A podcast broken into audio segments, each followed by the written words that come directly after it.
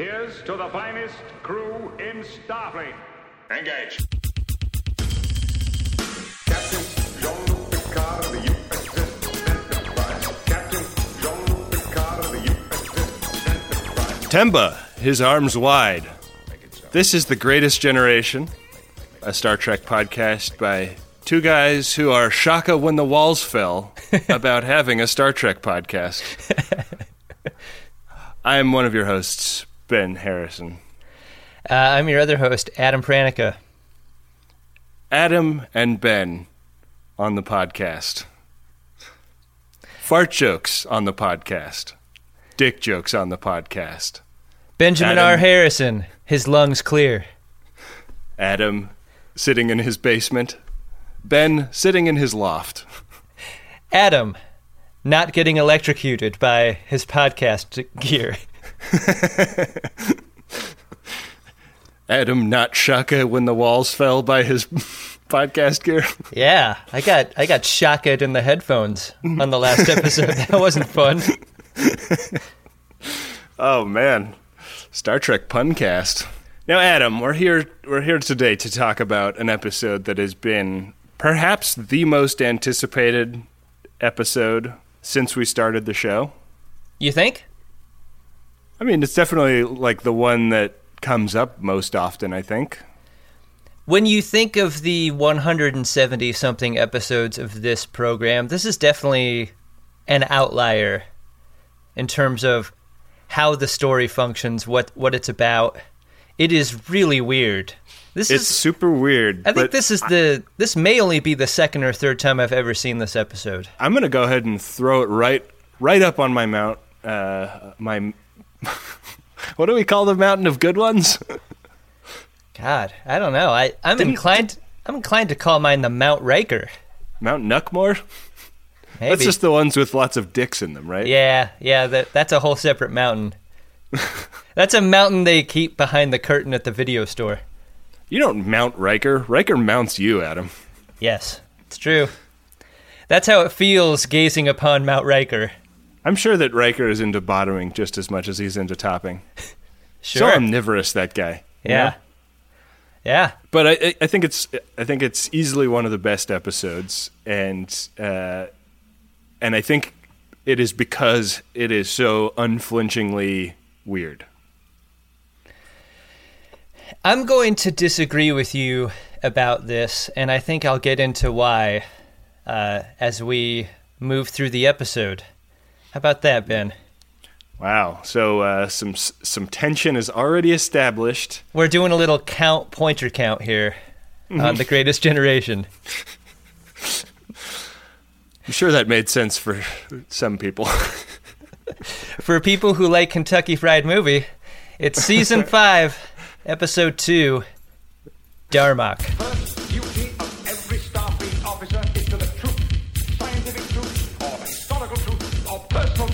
The Enterprise is headed into an uninhabited system. They're going to meet up with this this species that has been tricky to uh, to meet meet up with.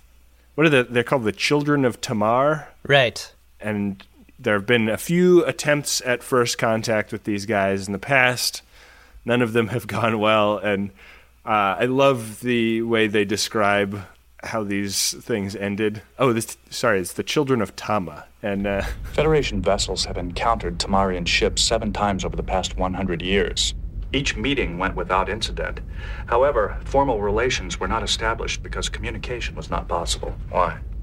The children of Tama were called incomprehensible by Captain Silvestri of the Shiku Maru. I love the idea of a ship making first contact with these people and then just sort of giving up. Like, yeah, just be like, huh? They, like they just was that? shrugged their shoulders and they were like, all right, well, let's uh, reverse course and leave these people. Yeah, it's an episode with uh, a a big first. Uh, we're we're unveiling the suede jacket era of Picard in this episode, uh, which is a lot of fun.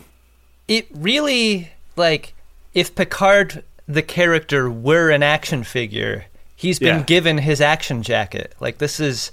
This is a prop for him mm-hmm. in a way that I feel like few other characters have really had. This is a red suede leather Leatherman jacket with leather shoulders. I wonder what the motivation was behind this, because a lot of the time when they do a a modification to uniform, it's like to cover that somebody's pregnant, and I don't think that's the case here. I don't think it is either. And if we had done any research, I think we probably could have uh, figured out the answer to this. I just felt like, you know, Pat Peastew is the oldest cast member on the senior staff. He's probably just going to be more comfortable in some looser fitting clothing, right? Hmm. And he's probably Yeah. cold all the time. Yeah, it's a drafty bridge. Ben, do you have any clothes that make you feel like you're action figure special? Like, what are like if you were an action figure, what would be in your action figure playset? What is your action jacket? Uh, I have a jacket that I really like that I actually left backstage at our Portland show. Oh, on no. our tour. Uh, and uh, Boy, we really didn't make anything on that show, did we? No, yeah, that was like a yeah two hundred and fifty dollar jacket that I left in Oregon. Fortunately, a friend of mine live, uh, lives locally, and he managed to swing by the venue and scoop it up. Uh, so I think it's uh, I think it's in the mail right now. But uh, yeah, I've been I've been without my action jacket for a long time, and I felt like uh, you know half the man that I normally am. I feel like this concept isn't unique to Picard. Like I definitely feel like I have a I have what I'm calling like my gray action cardigan when I have an important work meeting. See this tie? Twenty dollars. See the shoes? Fifty dollars. See the suit? Two hundred dollars. Like I'll, hmm. I'll throw that on there and it and it makes my posture better, gets me ready for Yeah. action. Like this Sure. seems like a thing. This seems like a mindful thing that Picard's doing. I mean, I'm very rich, I'm very influential, I'm very well liked. I mean, I got lots of friends. This episode, the like everything before the opening title is it almost feels like somebody who normally writes for SNL was asked to write like a really square opening scene for Star Trek the Next Generation and then leave. like it, it's like somebody who's had the show described to them a few times but hasn't actually seen an episode. And uh it's like a McLaughlin group, Issue one. and it's like Picard and Troi and Data and Riker sitting around talking about this situation they're flying into. I guess probably Worf is there too, but uh, but the uh, we come back from the the title sequence and it's like and it's like just a it's like a play, you know. It's like a it's like a it's like two parallel storylines happening. One is Picard on the surface of this planet with the captain of the other ship, and the other is Riker and the rest of the crew up in orbit trying to understand why the aliens have abducted their captain, why they are shooting this like interference beam at the at the planet's atmosphere that's pre- preventing communications or transporter beams and like what the fuck is going on? Like they they think it might be like a counting coup type of situation like uh like the code of honor episode although they're very careful not to mention that episode. Uh but you know for all they know like the the aliens have stolen the captain so that their that their captain can ritually uh, fight him or something like that. And and it's just uh it's it's just a struggle to like get get Picard back the entire time.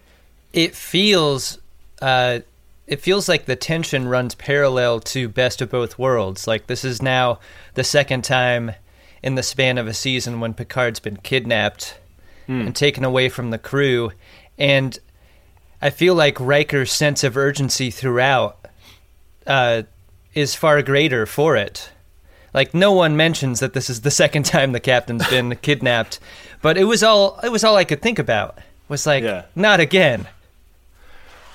Yeah, and um and he seems more like he's he's kind of willing to bend the rules more this time. I feel like you know, like he wants to he wants to. Are you talking about of- Riker?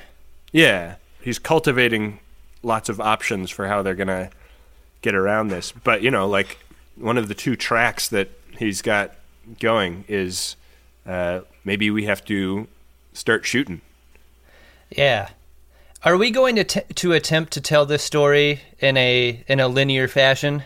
Because it, it's really hard to to do a story capsule when when some of it's in a foreign language, right? I guess so. This made me think of a situation I was in in uh well, let's start with the story, I guess. Well, and we'll go from there.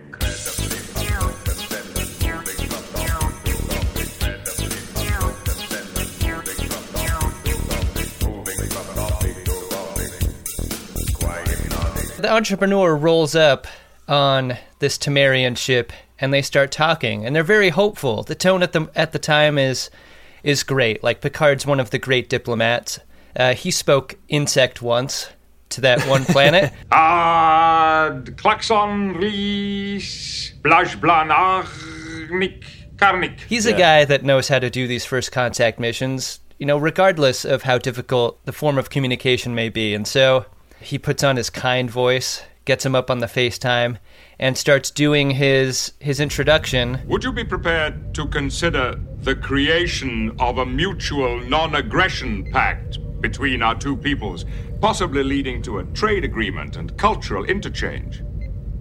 Does this sound like a reasonable course of action to you? But the Tamarian's introduction is in English, but in like all of the words make sense as words, but they're in an order and a format that is incomprehensible. Rai and Jiri at Lungha.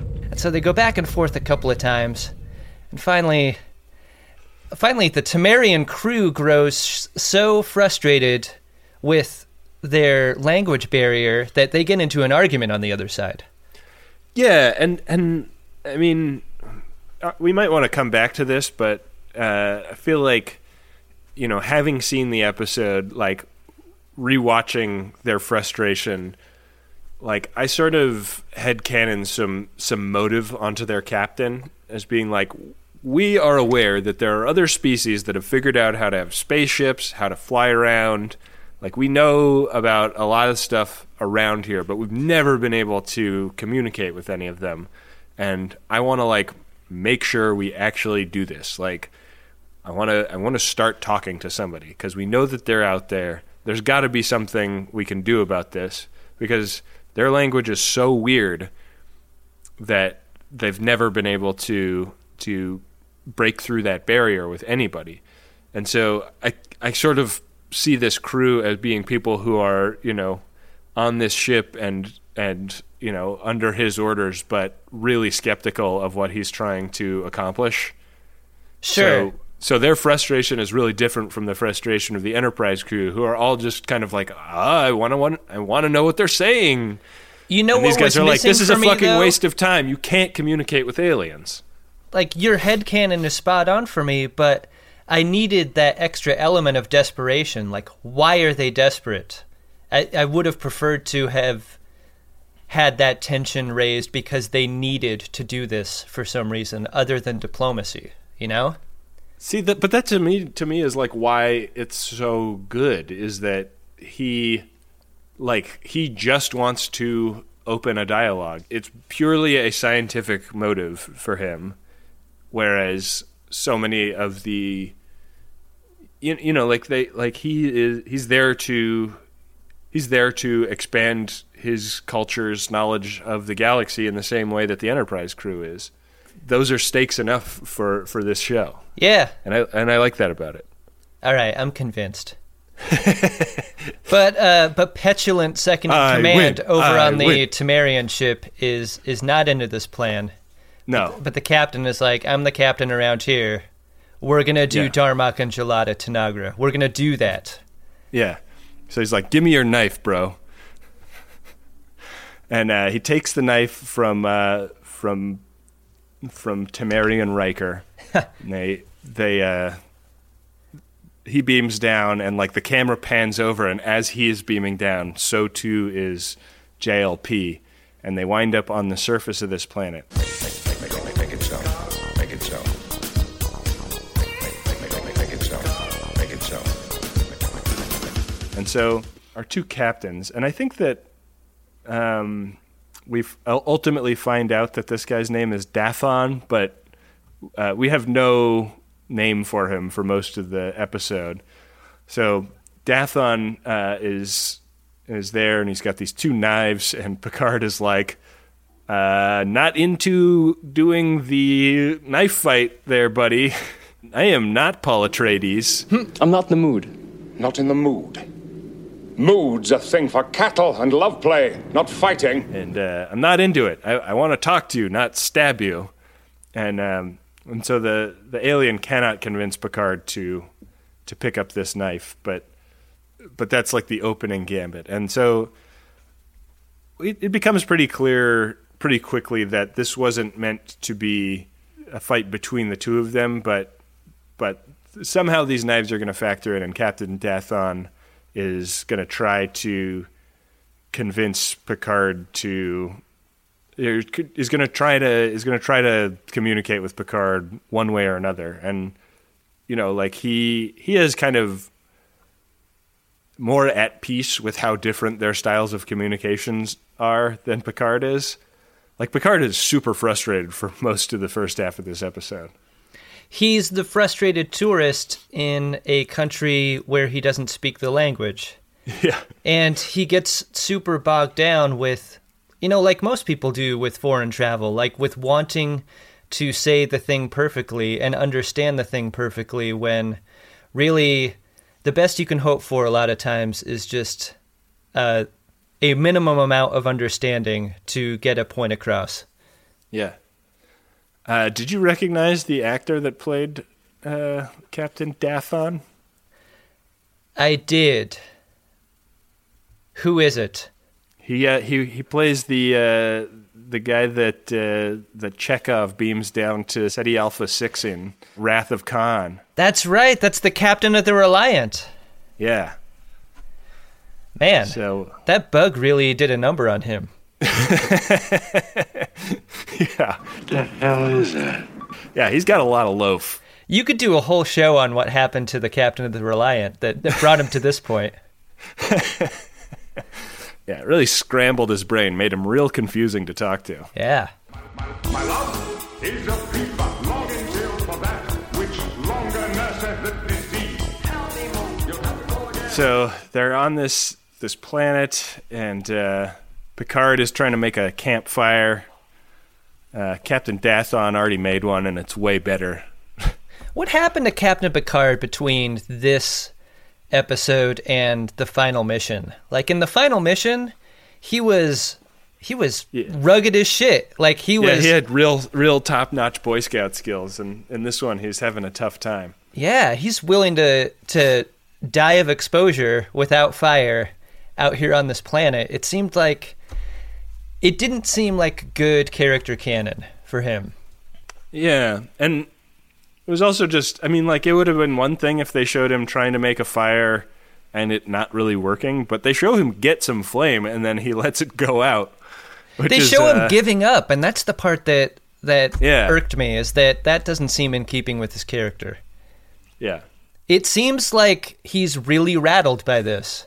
Hmm. And I, I really like.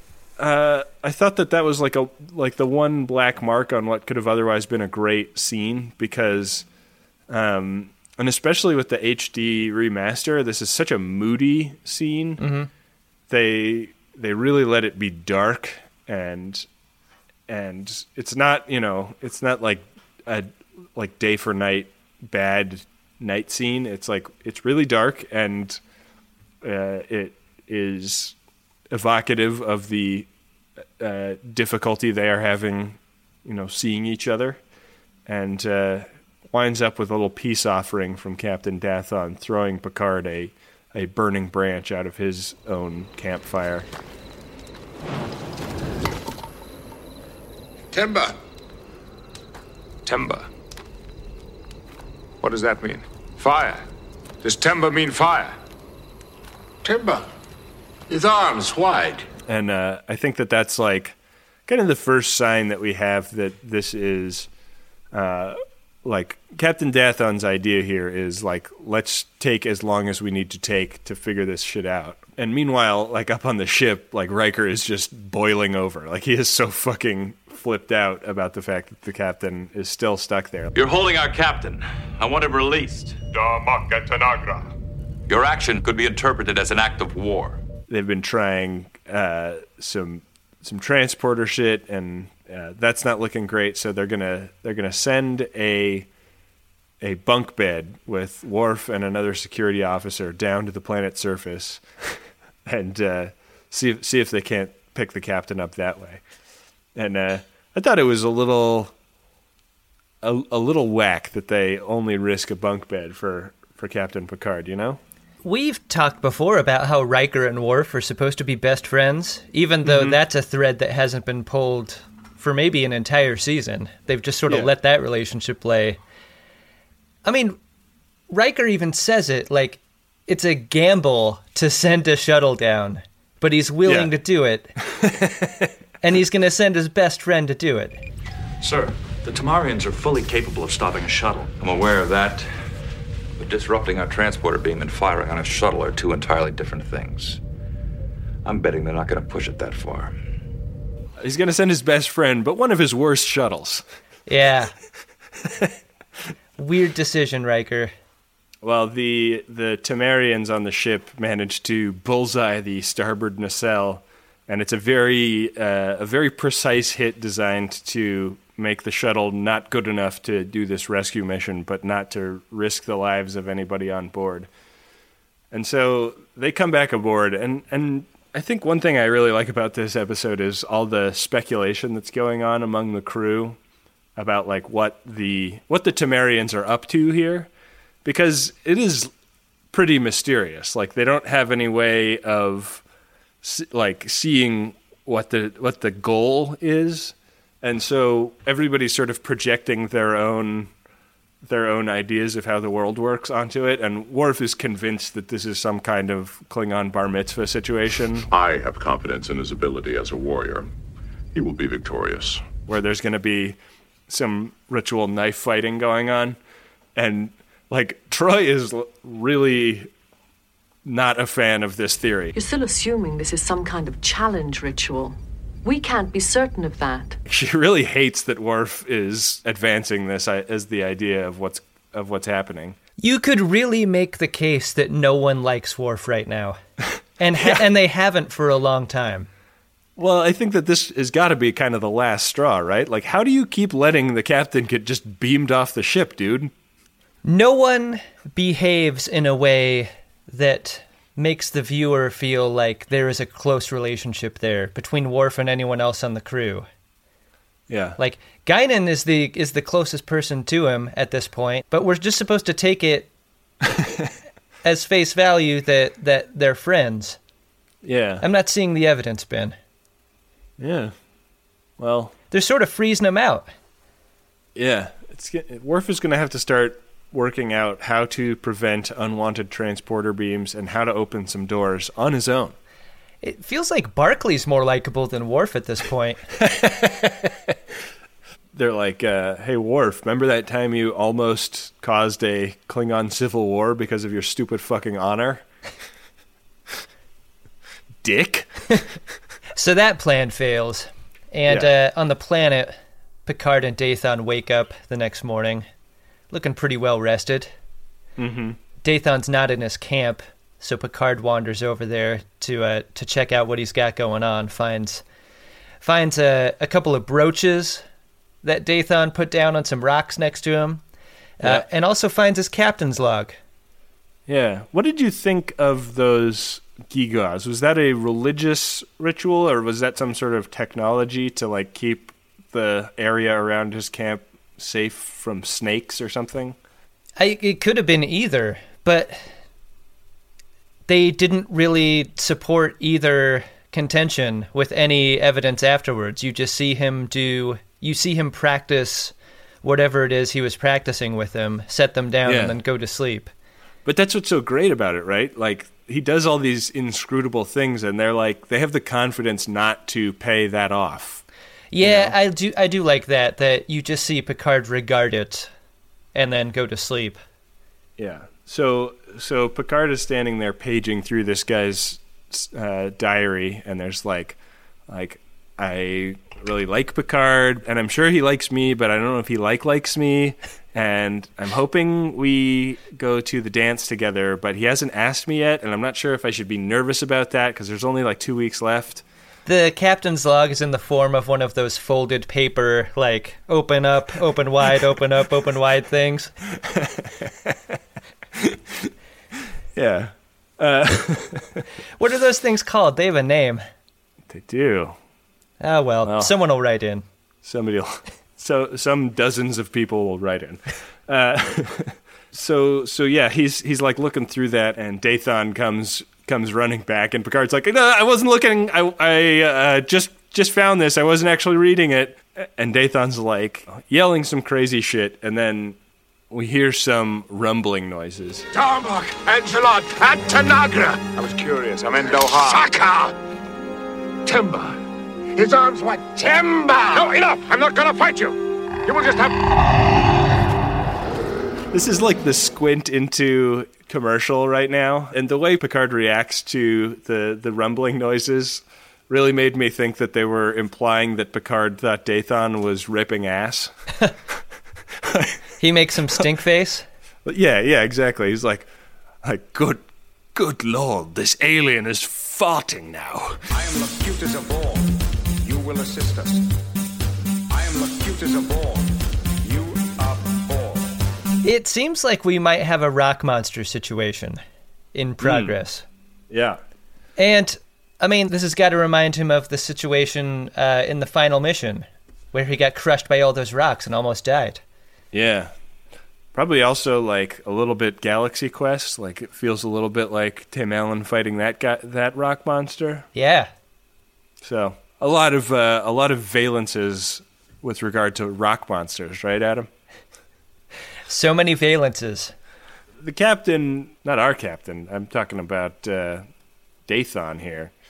Is uh, is trying to talk Picard through a, a little bit of tactics, and um, and the tactics he would like to pursue uh, have to do with uh, fists open, fists closed. A strategy with fist open? With fist open. His army with fists closed. With fist closed. he doesn't want this to be a shaka when the walls fell type situation. He wants it to be he, he wants it to be more of a uh, a Darmok and Jalad at Tanagra type of situation. Right. He keeps he keeps saying this to to Picard as though Picard knows what any of that stuff means. And Picard is like, "Listen, like you keep saying these things, like I know the phrases now. Like I know all the fucking phrases. I know Temba his arms wide. I know Darmok and Jalad on the ocean. But I like I don't know I don't know what you want me to do with this knife and that and that invisible rock monster over there is really terrifying me. For some people, repetition is how you learn a foreign language. Yeah. This is not the way that Picard likes to learn. He's more of a flashcards guy. Yeah, he's not into immersion. He's he's he's more like uh he's like, "Hey, why don't you guys just put together a Duolingo, send it over to my iPad, and I'll uh I'll spend 6 months, you know, working on that for 5 or 10 minutes a day." Sure. So, uh, so they're getting ready to fight this thing, and meanwhile, up on the ship, uh, Ashley Judd and Geordi are working really hard on getting the annular confinement beam on the transporter uh, tweaked out so that they can try and punch it through this uh, disbursement field in the atmosphere. Sometimes when I eat a lot of Chipotle, I have a hard time controlling my annular confinement beam. Yeah. Yeah. Um, is that has that been true since they instituted all those food safety policies, or back in the Wild West days of Chipotle when it was just like, "Hey man, fuck it, try one of these." as true as it ever was. Oh man. Well, I thought that this sequence was. I find great. that like three Imodium really helps control my annular confinement beam. Yeah, you go with the uh, you, when when you're when you're over there, you know, getting your napkins and hot sauce. You, Yeah. You get little little Imodium to dash on the on the burrito as you eat it. Some Imodier. Tabasco brand Imodium. Yeah. I thought this scene was great. There's there's really authentic tension in both the fight scene and in the uh, in the transporter scene, and you're realizing as it as it unfolds that they're sort of working at cross purposes. Like Picard is starting to get what this guy is is telling him. He's saying like fist open means like To lure the enemy with fist closed means we're gonna do like a pincer. to attack. Fist back and forth means jerk off. That's how you communicate, isn't it? By by citing example, by metaphor.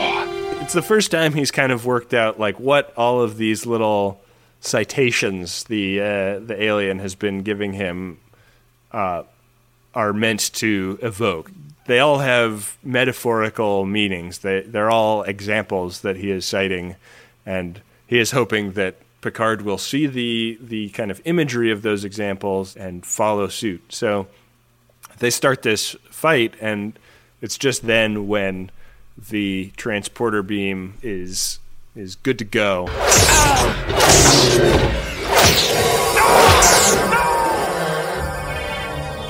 And and that means uh, Picard is momentarily stuck in like mid transport while Captain Dath- Dathon is getting mollywopped by this terrifying half invisible creature.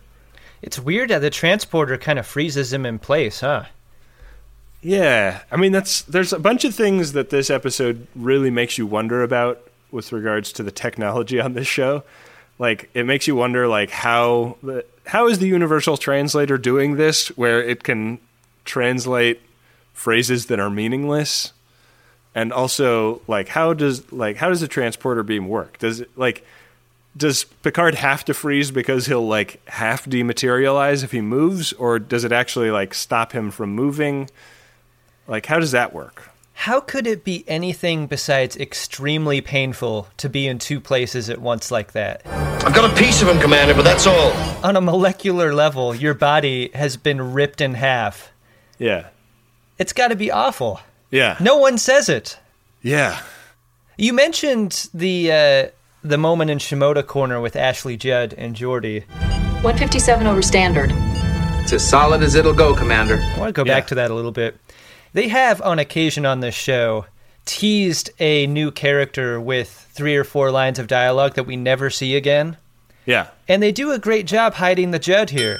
Like you know, you know she's going to be a character uh, for a few episodes in an arc coming up, but Yeah, they, They they, give her- buried the Judd lead here. they don't give her any more than they've given anyone else. Right. Which I thought was nice is- restraint.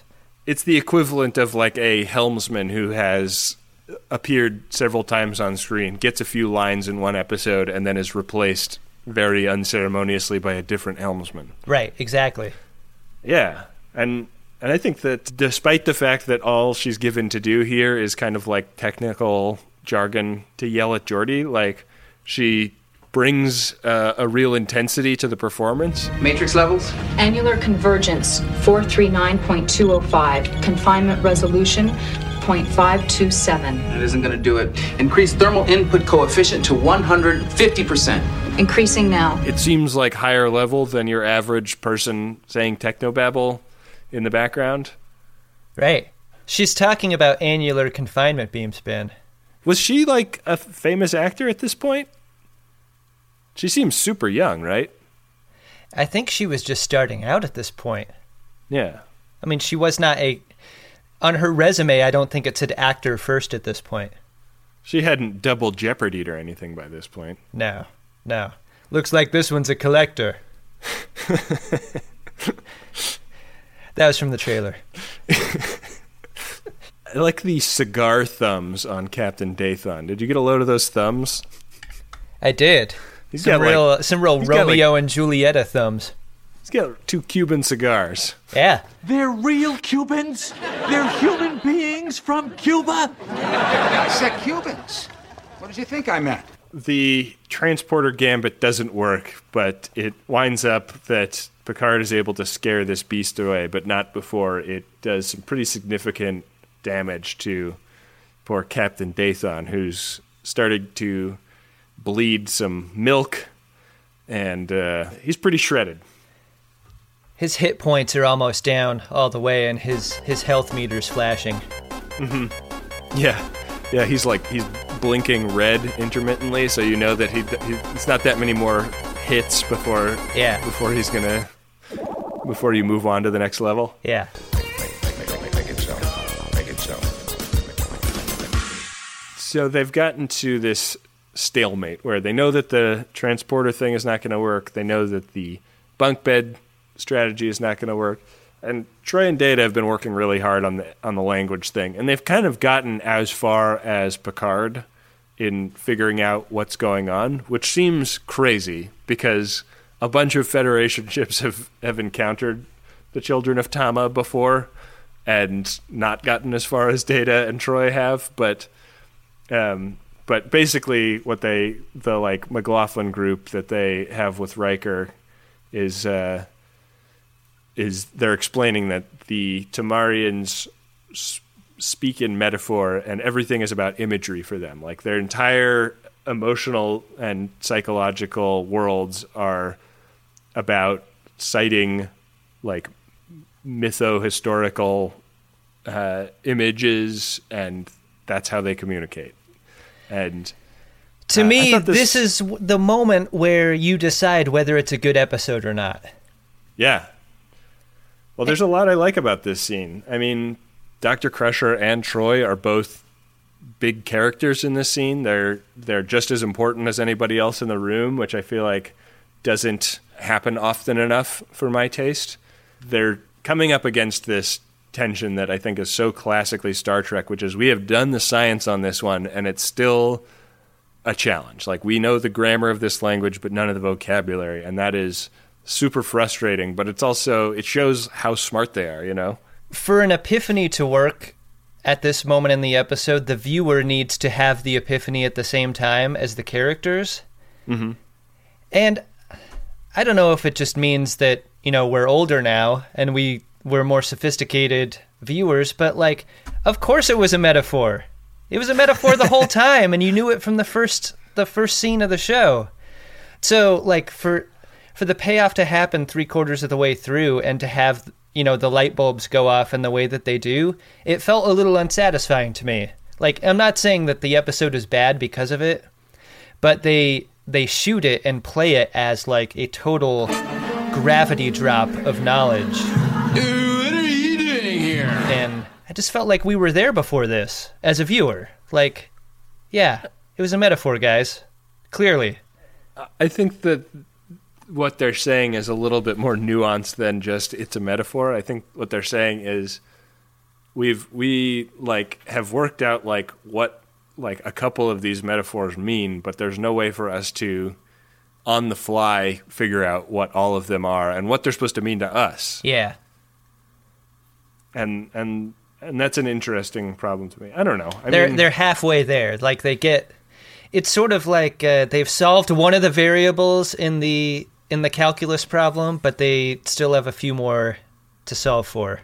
Yeah. I also wonder if it sort of suffers from the Matrix problem a little bit for you, where, you know, like it was this groundbreaking movie that got parodied and also imitated and changed so many things about how movies are made that when you watch the sequels, it, they just feel like cheap and stupid. And when you Mhm. go back and watch the original, it's like, I don't, like this, I can't believe that this was a revolutionary new kind of filmmaking when when it happened. Yeah, the ret- the retrospect can't help but harm the initial Yeah. feeling.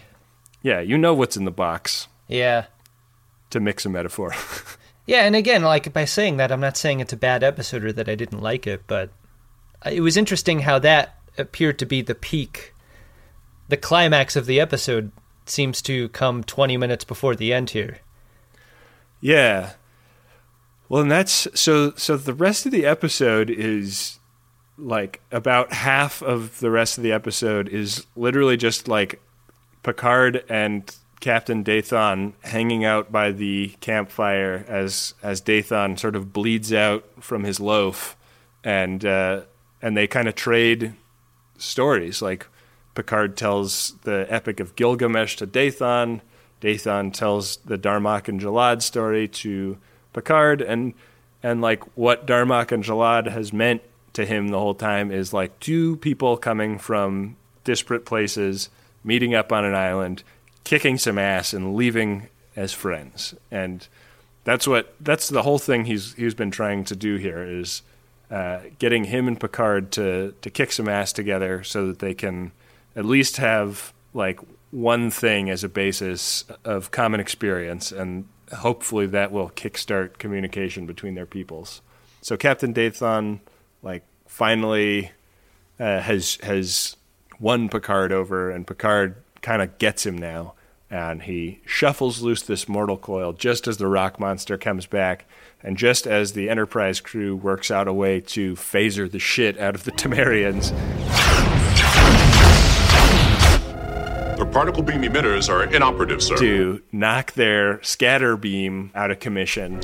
Scattering field is down, sir. O'Brien, energize.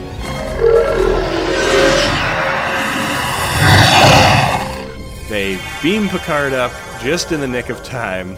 He runs up to the bridge and uh, gets on the FaceTime with the Tamarian Riker and goes, Darmok and Jalad on the ocean! And uh, everybody on uh, everybody on the Tamarian ship is really excited, and then he explains that Dathon bought the farm at El-Adrel, and uh, they have to touch their knives and touch their foreheads. Shaka, when the walls fell. Yeah. Pretty sad. Yeah. This is the second time where Picard has looked out the window of his ready room somberly to end an episode. Yeah.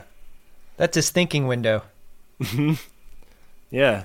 He's got he's got a few more places to bum out on the ship than almost anybody else. Yeah. It's true. Yeah, kind of a melancholy ending. Like they achieved their goal, but uh, but at what cost?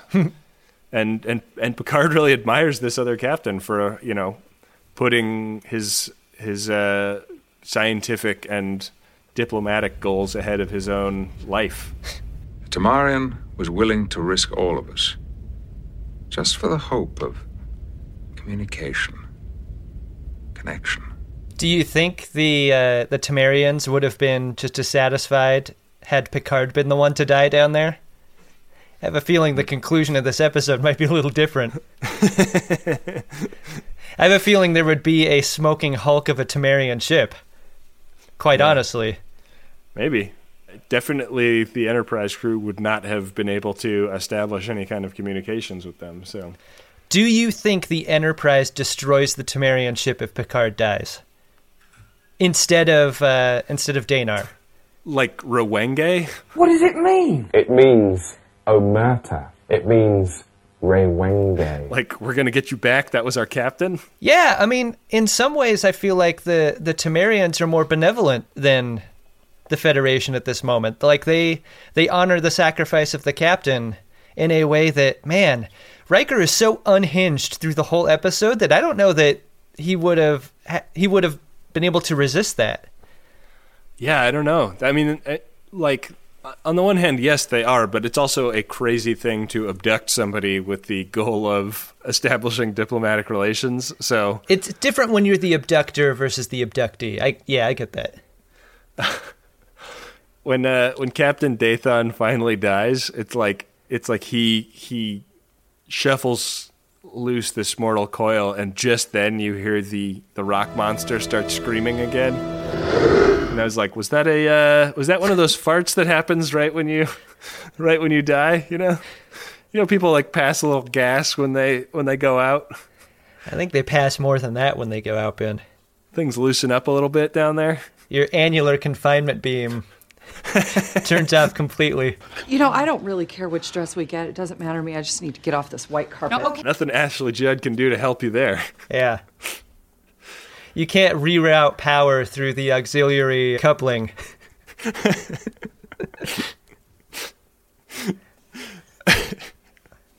It sounds like you like this episode, Ben. I do. I like this episode a lot. Might be my fave. Really? Yeah. The the uh, this is your Washington on your monument. Might be my Washington. This isn't going to make my monument, Ben. I re- I still really enjoyed it, but um, yeah, for for all the reasons I stated, this uh, it was a it was a I liked the episode and I thought it was good, but I did not think it was capital G great. Hmm. Well, that's just like your opinion, man. Do you think it would have made the episode better or worse if we get a scene on the Tamarian ship that is the mirror image of of the Federation ship, like where we where we as the viewer hear them talk in a way that we understand and Riker and Hmm. Picard sound alien and like we get to experience their frustration also? Or are we So- better off having them cloaked in the mystery? So, like, one of them is reading a passage from the book of Revelations, and it pushes in on his mouth until he says Armageddon, which is the only word that is common to Tamarian and English. Yeah, something like that is what I'm proposing. Uh, we should just get it over with and start a uh, a uh, Hunt for Red October podcast. Hmm. Indeed. Uh, ben, I'm I'm seeing some some flashing lights on my keyboard. You want to go check out what those are? Let's check them out. Priority one message from Starfleet coming in on secured channel. Need a supplemental income. Supplemental income? Supplemental. Supplemental. Yeah, it's extra. The interest alone could be enough to buy this ship. Adam, we have a couple of personal priority one messages here. Uh, the first one coming in on subspace is from the Jester Fergusons, and it is to Lieutenant HBC and crewman Landers. Message reads like this Oh boy, your cat Precious is turning out to be real weird, and we like that. The boy would love to see this weird cat and, and pee on your couch again. I can't say thank you enough for introducing me to this podcast. Merry Christmas, engage! Love and cuddles, Trisha, Michael, and Hamish, the boy. So wait a second.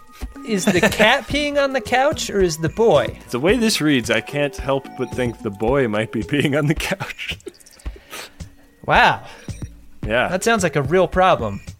Yeah, I mean, cat pee is upsetting enough, but at, at least it's blessedly small amount of volume. Oh man, but it reeks though, Ben. Cleaned up a fair amount of cat pee in my life, and I might prefer boy pee, though I think to even have a preference would be awful. And so I will withhold any preference. Yeah, you gotta withhold preference, Adam. we have another one here, Adam. You wanna read it? Sure. This message was sent to us specifically for the Darmok episode. It is from JP, and it is for B2H2. Message goes like this To Khan, its lights bright.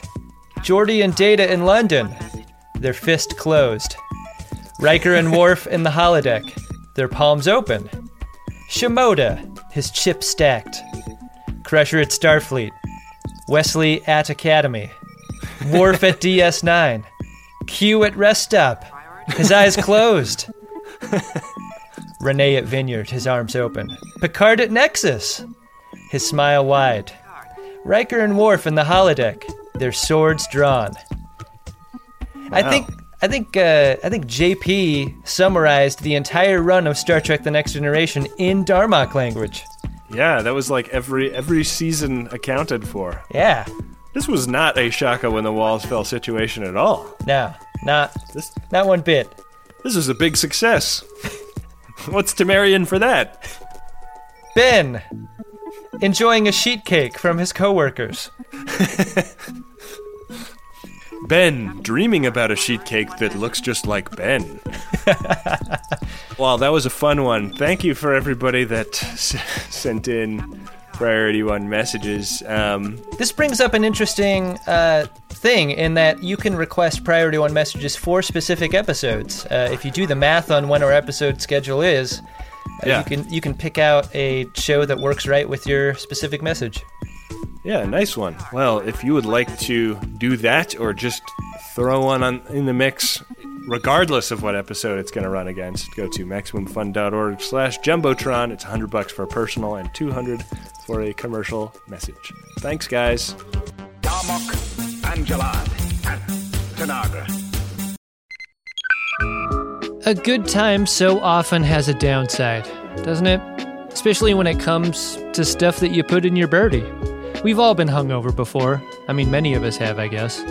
Or we've had too much jazz in our gummy. And that sucks, right?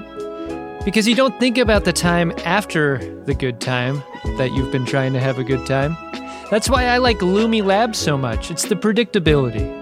Through painstaking trial and error, I have found my perfect dose. It's what I can depend on when I could use a little more chill, a little help getting into a creative headspace, and I don't need to have too much fun doing whatever it is I need to be doing. And I'm so glad that Microdose is available nationwide. That means just about anyone can try it. To learn more about microdosing THC, go to microdose.com and use the code SCARVES to get free shipping and 30% off your first order. Again, that's microdose.com and the code is SCARVES.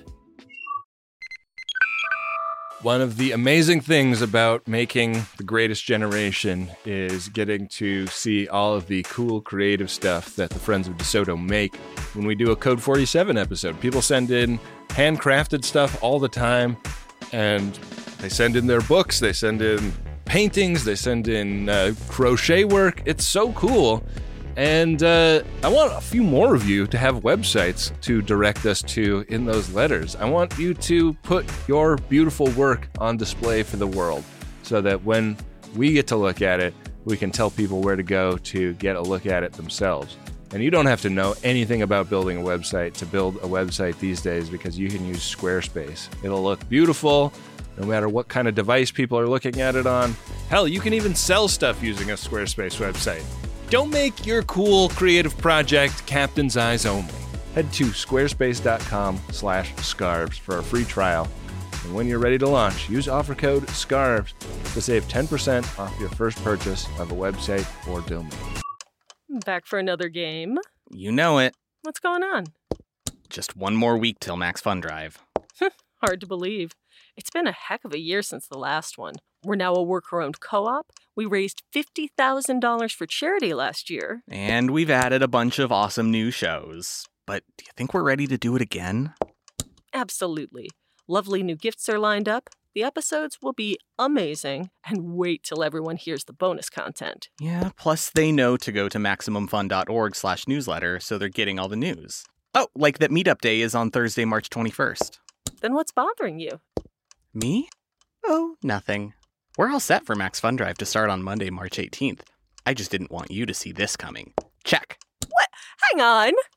Most of the plants humans eat are technically grass. Most of the asphalt we drive on is almost a liquid. The formula of WD 40 is San Diego's greatest secret. Zippers were invented by a Swedish immigrant love story. On the podcast Secretly Incredibly Fascinating, we explore this type of amazing stuff. Stuff about ordinary topics like cabbage and batteries and socks. Topics you'd never expect to be the title of the podcast Secretly Incredibly Fascinating. Find us by searching for the word secretly in your podcast app. And at MaximumFun.org.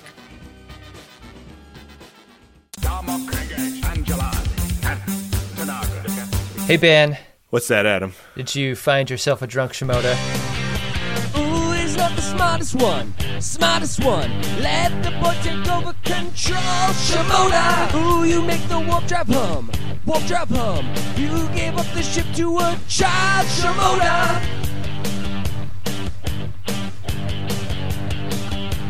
Drunk Shimoda, take important stuff, stack it up. Doesn't give a fuck, everybody's drunk. And Tasha Yar's getting robot humped. Ben, Ben, Ben, Ben, Ben, no! Drunk Shimoda. Drunk Shimoda. I sure did, Adam.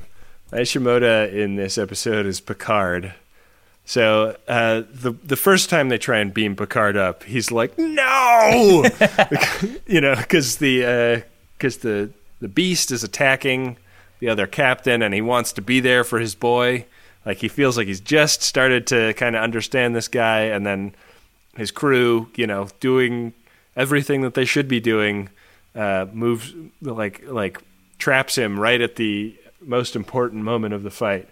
And uh, the second time he beams up, they are saving his bacon because the the rock monster is back, and Picard is surely doomed if he has to face this thing with a small dagger by himself. But he is in such a hurry when he gets up to the transporter pad that he just runs out of the room. And there's like a little look that he gives Chief O'Brien, which is a little bit of thank you, but it's also a little bit of like, you really fucking blew it last time, asshole. he just wordlessly runs out of the room without saying anything. But uh, in that one look, he spoke volumes. What's unfortunate is O'Brien's going to go home after work and and he's not going to have anyone to confide in. You think Keiko gives a shit about his work problems? he's going to go home to to some like sea urchin ceviche dinner when all he wants is potatoes. Poor O'Brien. Yeah. Well, uh, that was my Shimoda. How about you? You got one?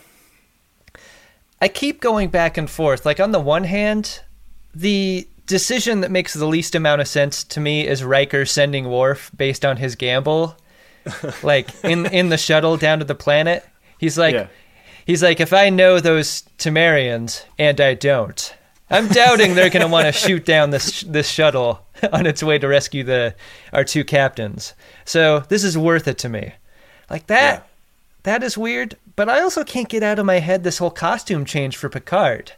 Like if we are to assume that he was given a costume that would be more flattering for him, more comfortable for him in the long term. Why am I wearing it now? I'll tell you why I'm wearing it now. Because the low talker asked me to, that's why. It's really fucking blousy, man. Like he takes off his action jacket down there and he looks like one of those Santas that you put on your lawn that has the fan in it that's like inflating him. You look like you're gonna swing in on a chandelier. Yeah. It's really big. It is- Something happened to the costume department in season five that was metastasized into Deep Space Nine, which is like, let's make the uniforms get dumpier and dumpier. Yeah. Like like starting now and through Deep Space Nine until they get the uniforms that they wear in First Contact, like the the real fancy movie uniforms. Yeah. They got some Dumposaurus uniforms in this shit. Like, and if you look at Riker, I mean, Frakes is dealing with some health problems on this show, and he has for a couple of seasons. Like, if anyone needs a more comfy uniform, it's Frakes. Why don't they give it to him too? Why doesn't everyone get jackets? Jackets all around. Yeah. So, I don't know. The more I think about it, the more I'm just calling attention to the strange decision it is to to put Picard in the action jacket. And also, like, you remember when when Picard gets slashed through the abdomen? Uh huh. That's a great moment for maybe some rubber abs there. Why didn't he choose some rubber abs? If He could have uh, sold that. If it had been a female character who had had the midriff of her uniform slashed, I would have thought it was incredibly sexist. Yeah. But yeah, for some reason it's okay for Picard. Yeah, Picard's showing some patch. Yeah. Got that happy trail. Follow that thing all the way down to Funtown. Uh, do we have a Funtown episode coming up next time, Ben? We sure do. Our next episode is season 5, episode 3, Ensign Ro.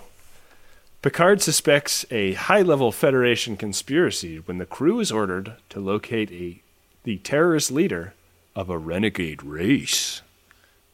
Do you remember this episode, Adam? I don't think it's any secret uh, that I have very strong feelings for Ensign Ro. You haven't been concealing that from the viewers? Not at all. No? No. There's no conspiracy there, Ben. Uh, I'm I'm super crushing on Ensign Ro. Well, uh, would you veto this episode, or are you excited to watch a row-isode? I'm excited to watch a Ro episode, Ben. You keep making Well- up words, and I'm just letting them slide for now, Ben. Yeah, I'm sure that'll come back to haunt me someday. Indeed. Well, uh, one thing that continues to haunt us is the continued support that our viewers give us uh, by going to maximumfun.org slash donate. Uh, their continued support really means a lot and helps us produce the show. They also gather to places like Twitter, Facebook, and Reddit to have conversations about the show, make jokes of their own, jokes that are far better than ours. Uh, in all of those places, the, only the liveliest, best conversations happen online, Ben. Isn't that right? Yeah, I every day marvel at what a cool community has grown up around this show. So if you're if you're into community, uh, get involved. I think Cool about quitting Twitter all the time, and the one thing that keeps me there is our viewers. So, thanks, Yeah. guys. Um, yeah, the Facebook had a great thread that you called my attention to the other day, which was people debating whether they would date Geordi or Data. Yeah. It was sort of a fuck Mary Kill, but just a which of these two would you have a long term relationship with? And uh, Great question. The the ladies of Greatest Gen had a real uh, a real uh, interesting discussion about that. It, it was fun to be a fly on the wall for that one. Yeah. Their answer may surprise you. Uh, well, uh, we should thank Dark Materia for our theme music, Adam Ragusea for a lot of the other music here on the show. Let's let's throw a thanks to the great folks at MaximumFun.org for all of the support they've been giving us. Thanks everybody for listening, and with that, we'll be back at you next time with another great episode of Star Trek: The Next Generation, and an episode of The Greatest Generation that just has a lot of attitude. We observe strict uniform code around here, Ben, on this podcast.